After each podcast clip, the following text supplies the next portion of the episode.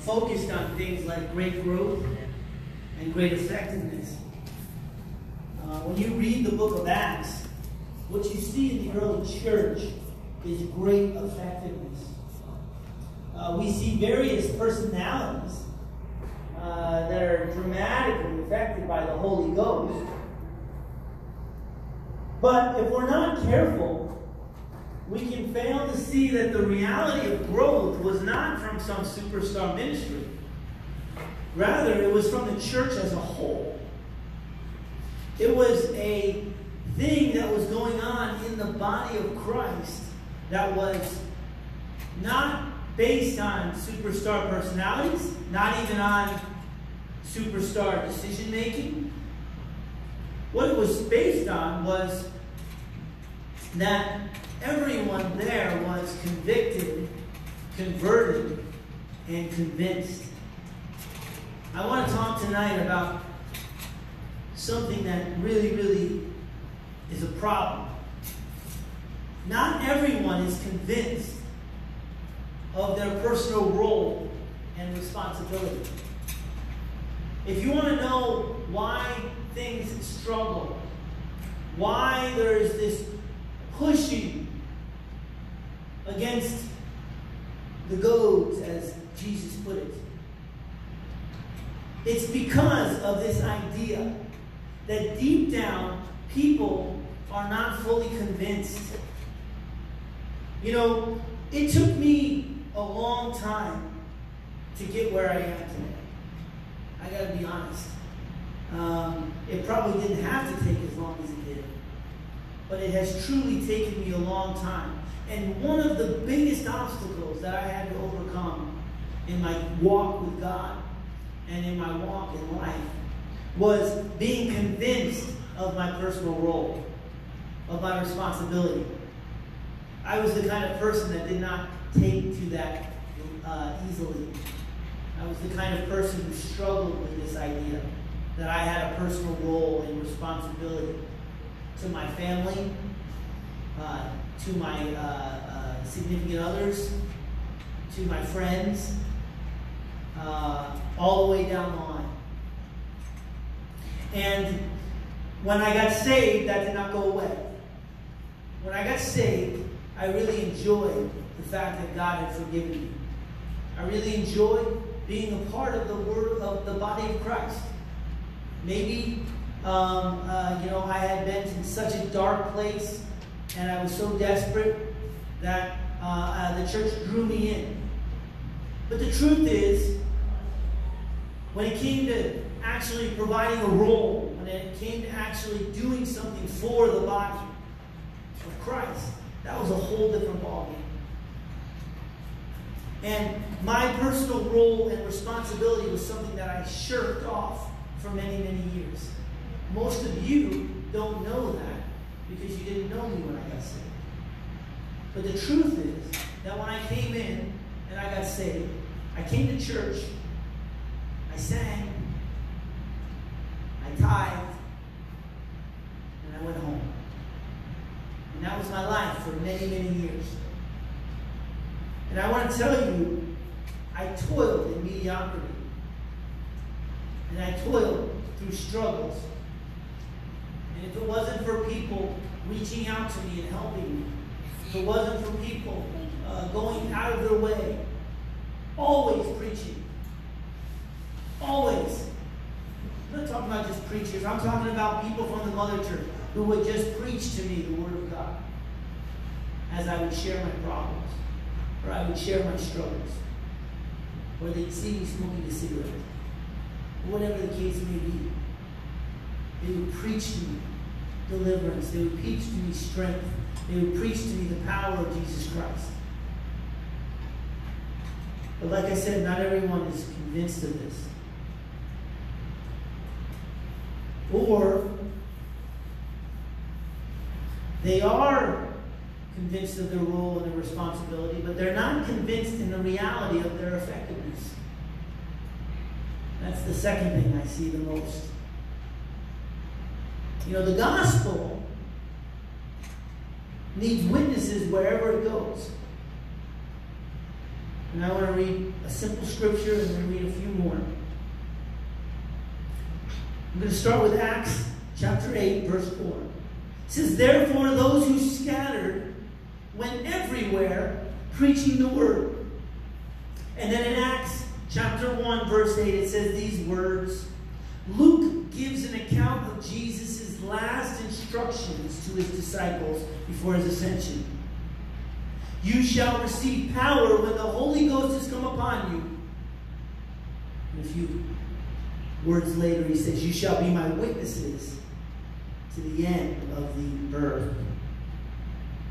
See, the evidence in the Word of God says that every Christian has a role. He was speaking to all of them there in that scripture, all of the faithful. And I want to just tell you tonight that you may have been underplaying your role as a witness, but you should have never done that. You may have been underplaying your role as a testimony for Christ, but you should never have done that. Because though you may be discouraged at times, the greatest blessing you will ever see in your entire life is to see souls saved.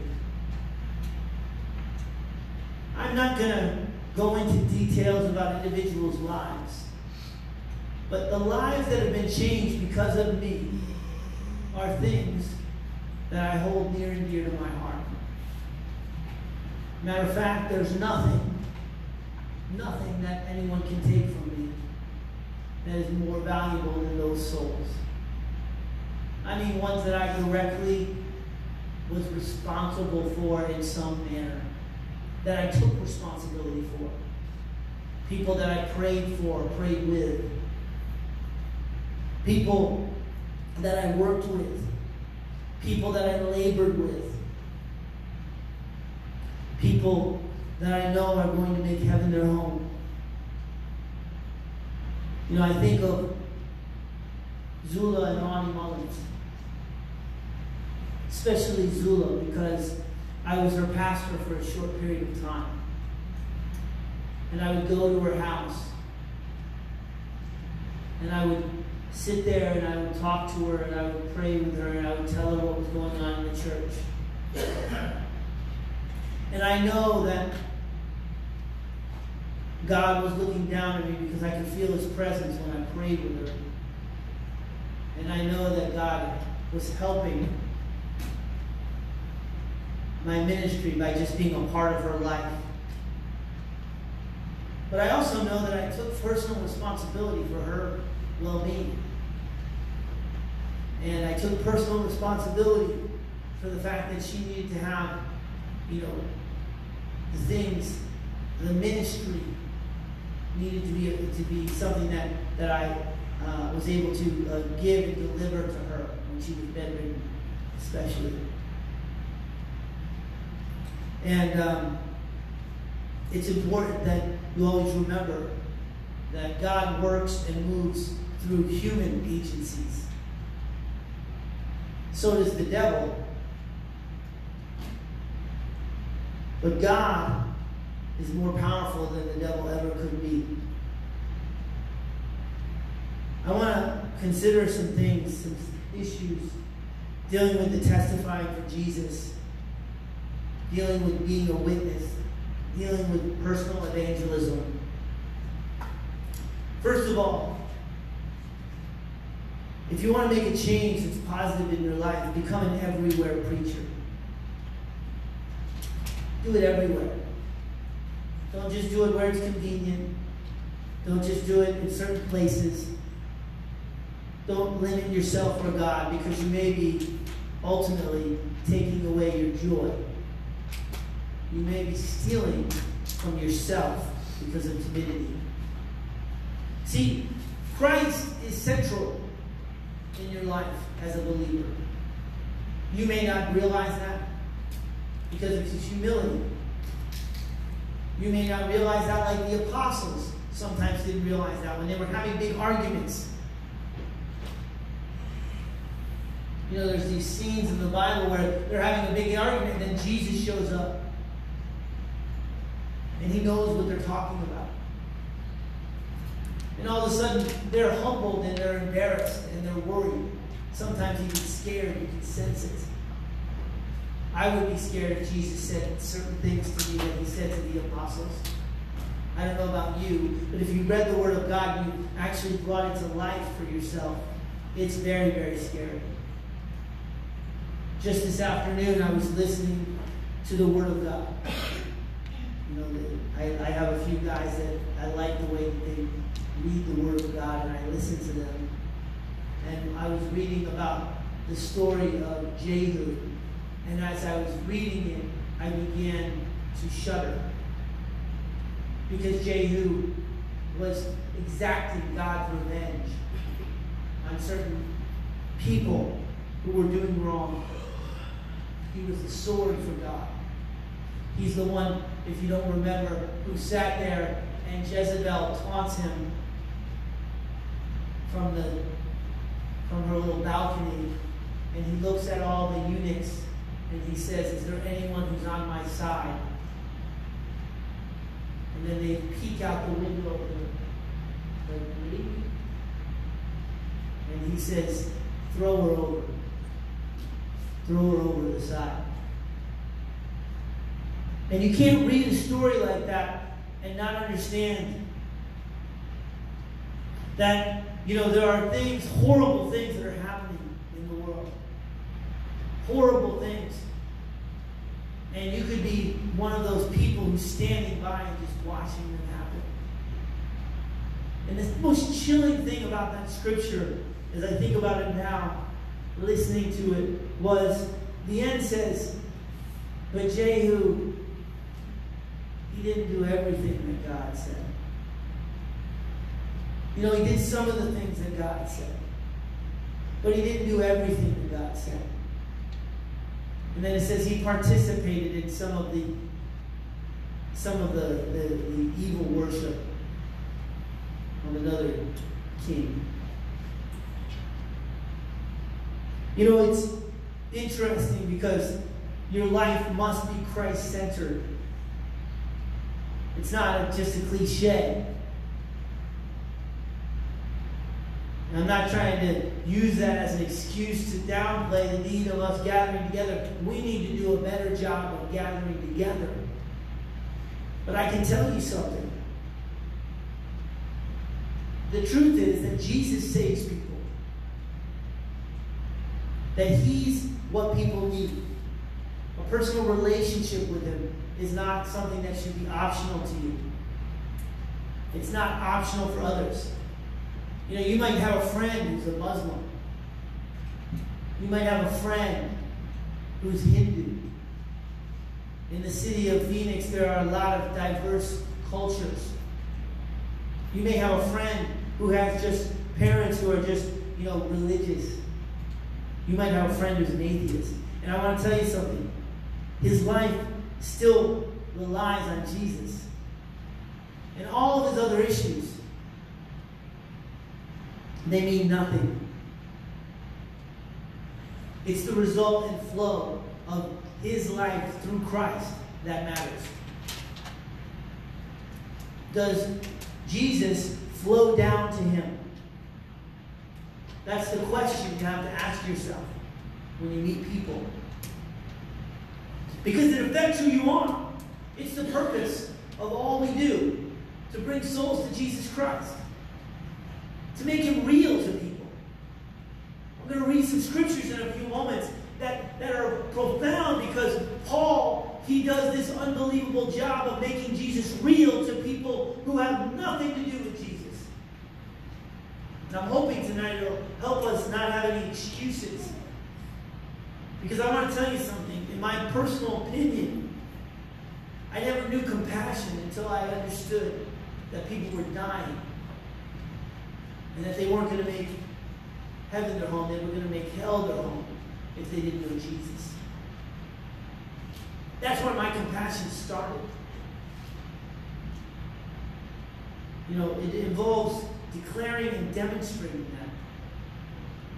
You know, not just doing it in church, but doing it everywhere, demonstrating it in all aspects of your life.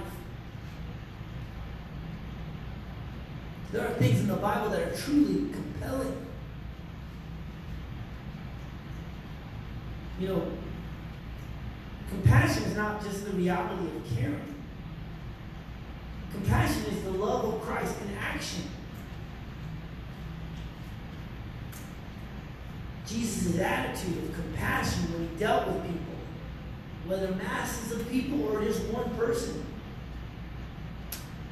profound.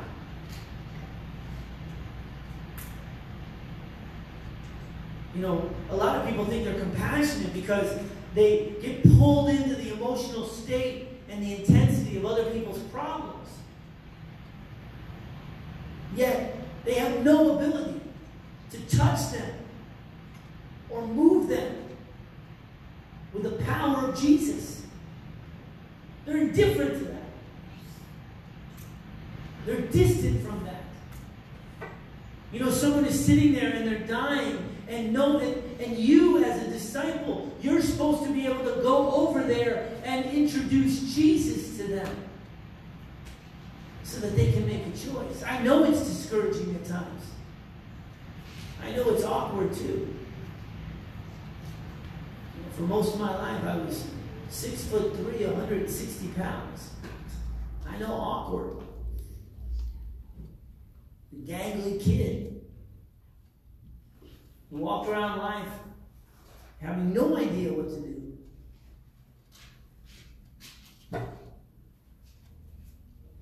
You know,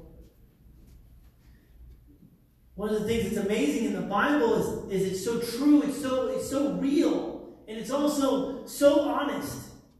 The disciples, for instance, most of the time in the Bible, people were a problem to them. Did you ever notice that? They were an irritation to them. Sometimes they were an inconvenience. They, they said more than four times in the Bible, send them away.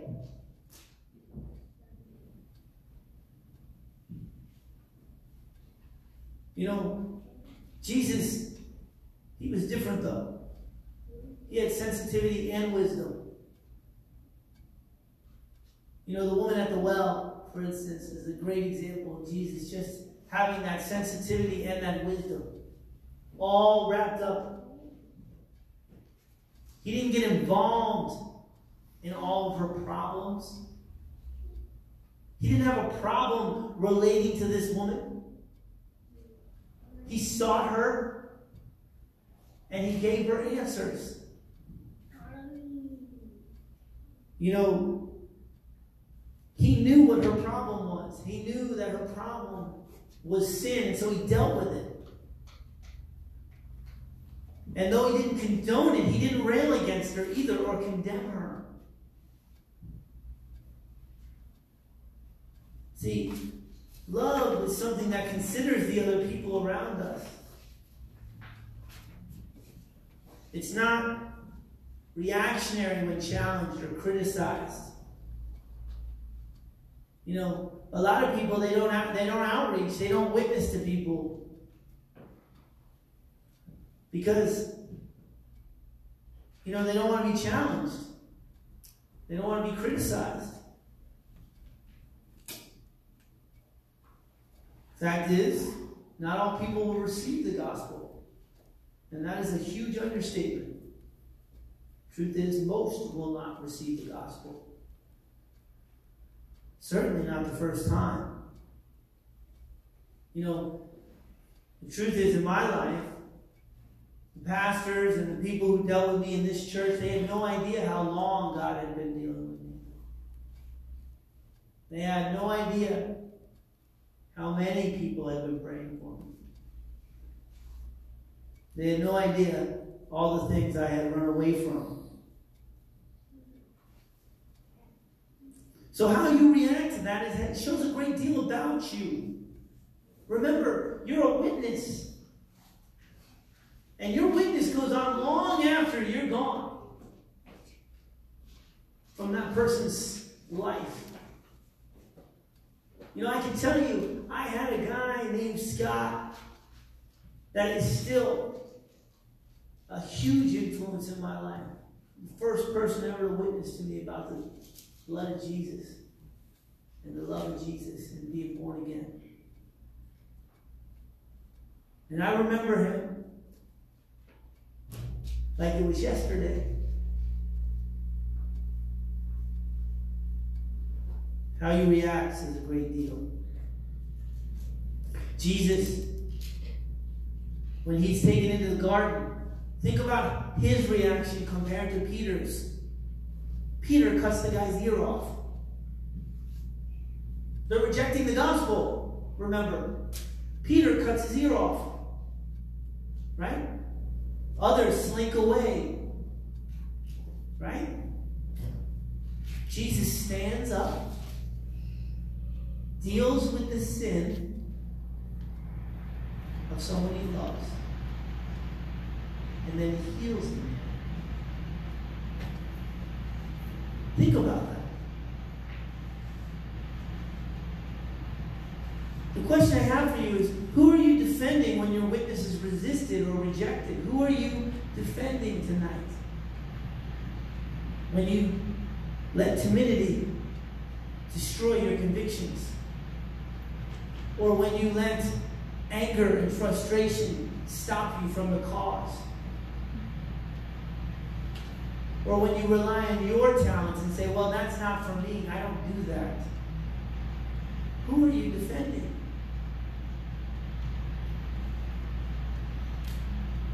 We're not here to defend ourselves. We're here to be witnesses of Jesus Christ.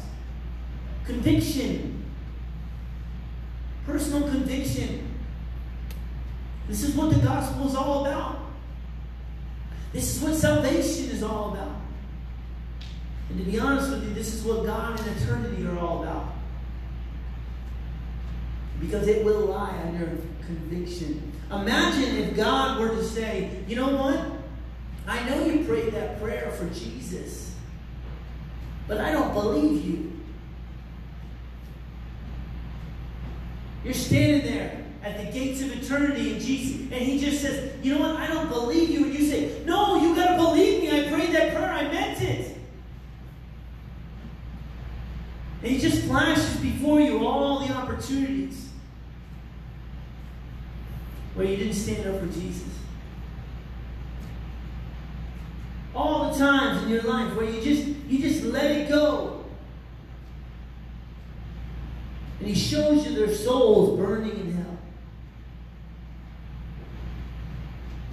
And you said not a word. Is that conviction? That's not conviction. You know, a lot of people, the difficulty that they have is that they're not in the Word of God and they've lost the fire. They've lost the touch of God. They think it's inside of them somehow, and it's not. It's poured over their lives through God's Word and through His love. See, when you love something, you, hey, I'll tell you right now, my brother is not going to miss the Yankee game. When he goes to heaven and God says, Do you love the Yankees? He's not going to question if Jimmy is telling the truth. He's going to see all the evidence right there. He's going to know.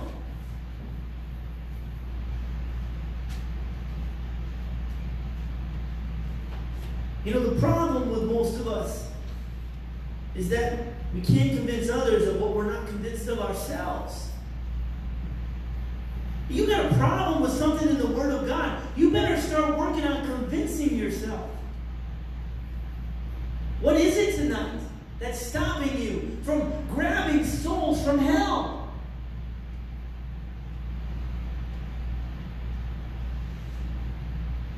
You got to justify that to God. We're going to stand and make an account for our lives. You know, people that brought uh, uh, uh, people to Jesus in the Bible, those people were convinced. Totally convinced. He was the answer to their need. Either because of their own experiences or because of other people's experiences, but they knew. I love the story of that fool in the know, people try to make him into this noble guy and all this other stuff. I've heard all kinds of sermons on it. You know what he was? He was a guy who lived a life for a long, long time and was trying to justify it. And then he heard about Jesus and he was fully convinced you know what? That's my only shot. Nothing else is nothing else. I don't care. I know it's embarrassing that I'm going to have to climb up in a tree. I know it's going to be something that other people are going to look at and they're going to mock me. I know that. I know that when I scream out his name, Jesus, Jesus, people are going to say, hey, don't talk to that fool. He was convinced. Not because he knew Jesus,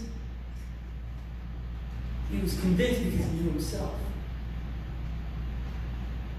He was honest to God about himself, and I think God blessed him for that.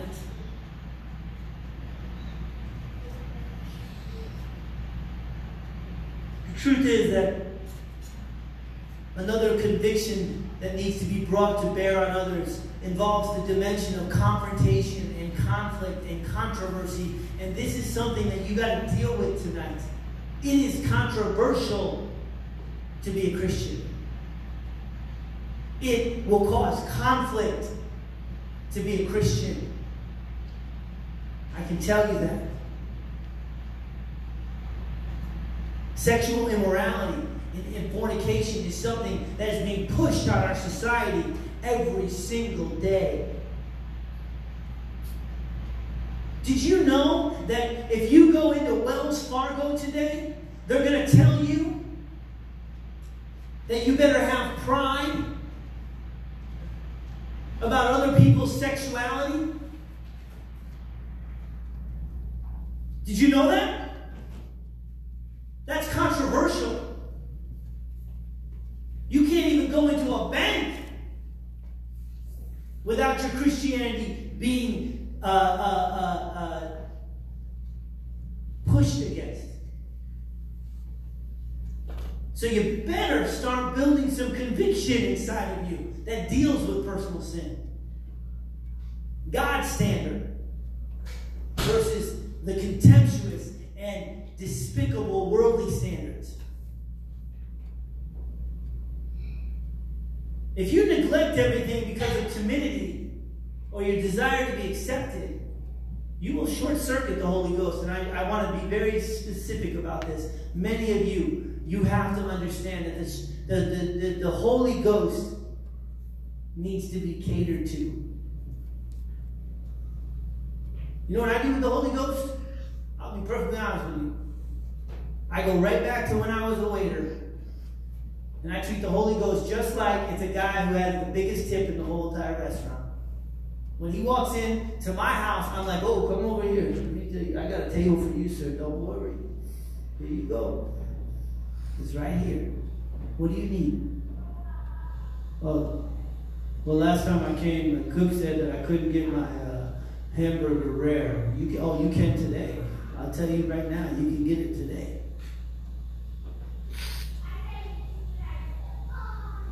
But most of us, we're doing things that are short circuiting the Holy Ghost.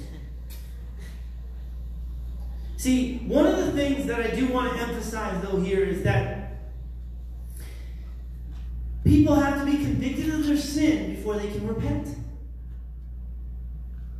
Well, we want them to repent. Confrontation doesn't argue. You know, many of you may have noticed I don't argue a lot. I used to. I used to like to argue, almost. But one of the biggest things that I've had to change in my life is that confrontation doesn't argue. Confrontation just confronts and walks on by.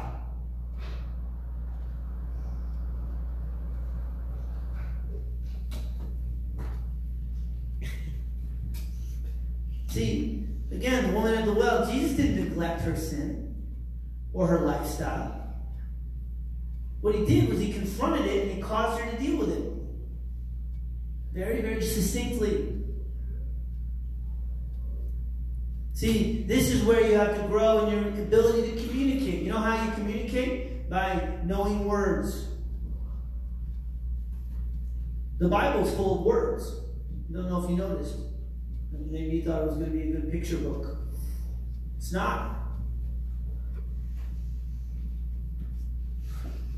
And the funny thing is, most of the people in the Bible, they're not great speakers.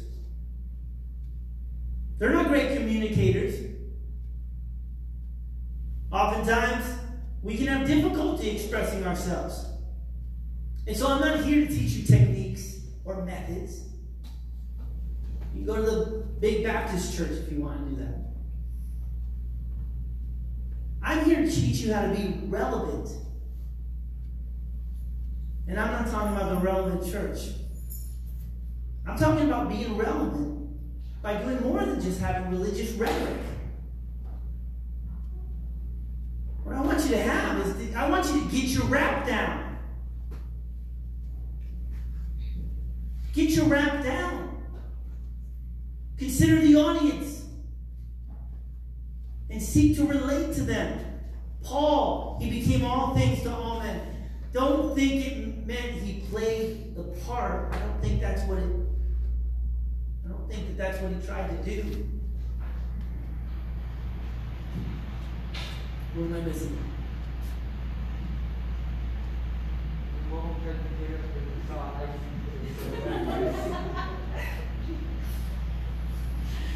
Ramon, you better stay in your seats.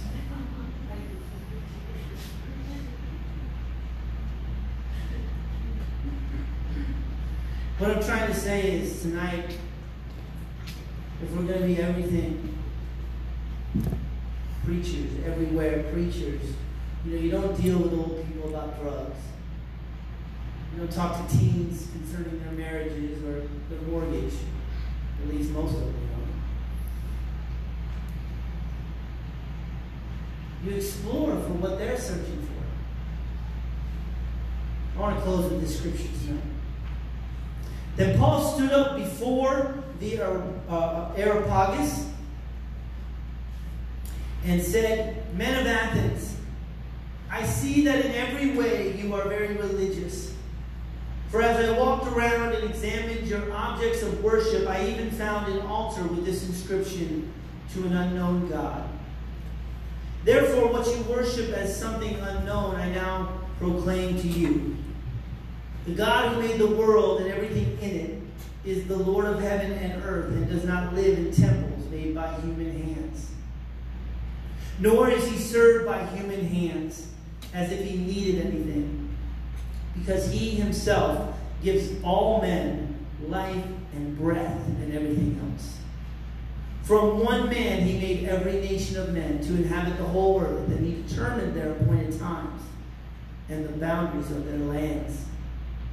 God intended that they would seek him and perhaps reach out for him and find him, though he is not far from each one of us. For in him we live and move and have our being. As some of your own poets have even said, we are his offspring.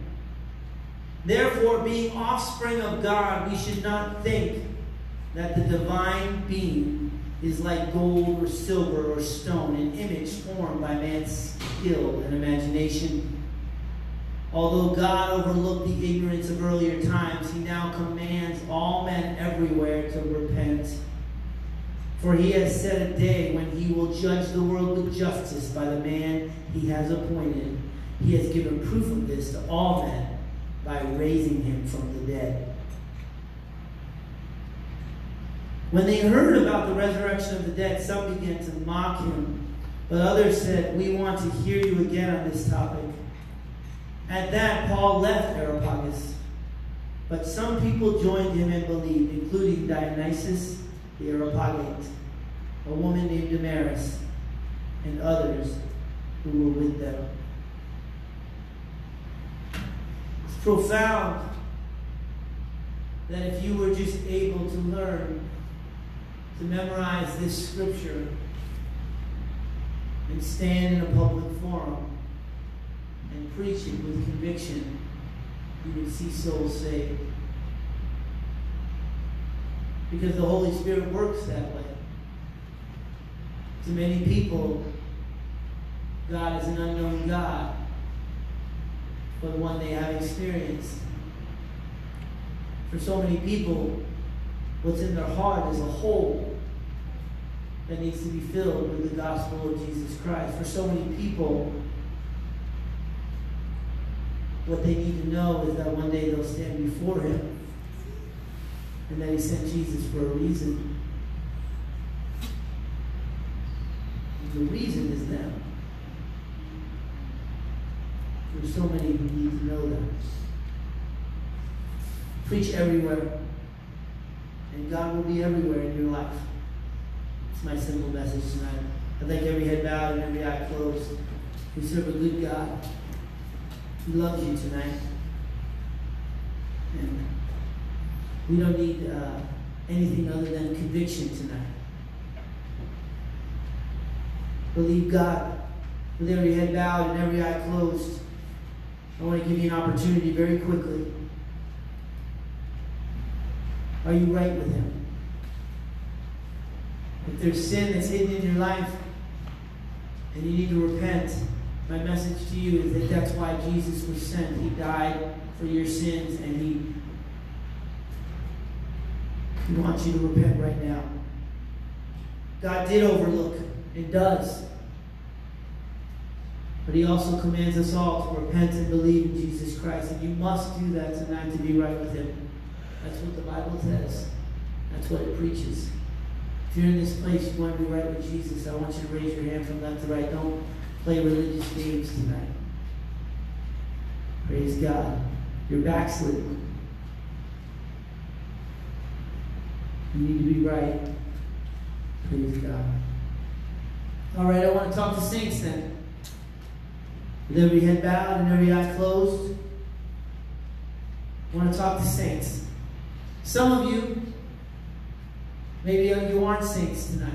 Maybe you're not right. If that's you, you need to come forward. It's never too late. But if you are saints tonight, I want to tell you that maybe tonight's message is a simple one. You need to just change your act. You need to start bringing Jesus to places that he's not. If that's the case, I want to tell you God loves you and he knows what you're dealing with. And I want to tell you, he's not giving you that conviction to make you feel bad. He's giving you that conviction so that you can touch souls and be a human agent of Jesus Christ, and you can be an ambassador. He's doing that because there's people in your life that you can help. There's people that you don't even know tonight that are relying on a, on a witness.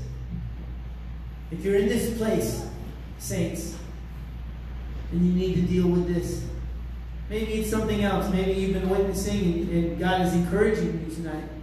Thank Him for that. Come to these altars.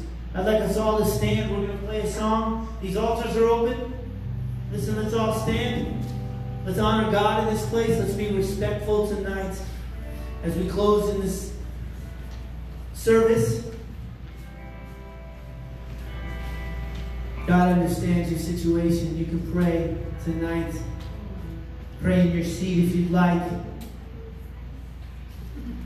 As we sing this song, let's believe God.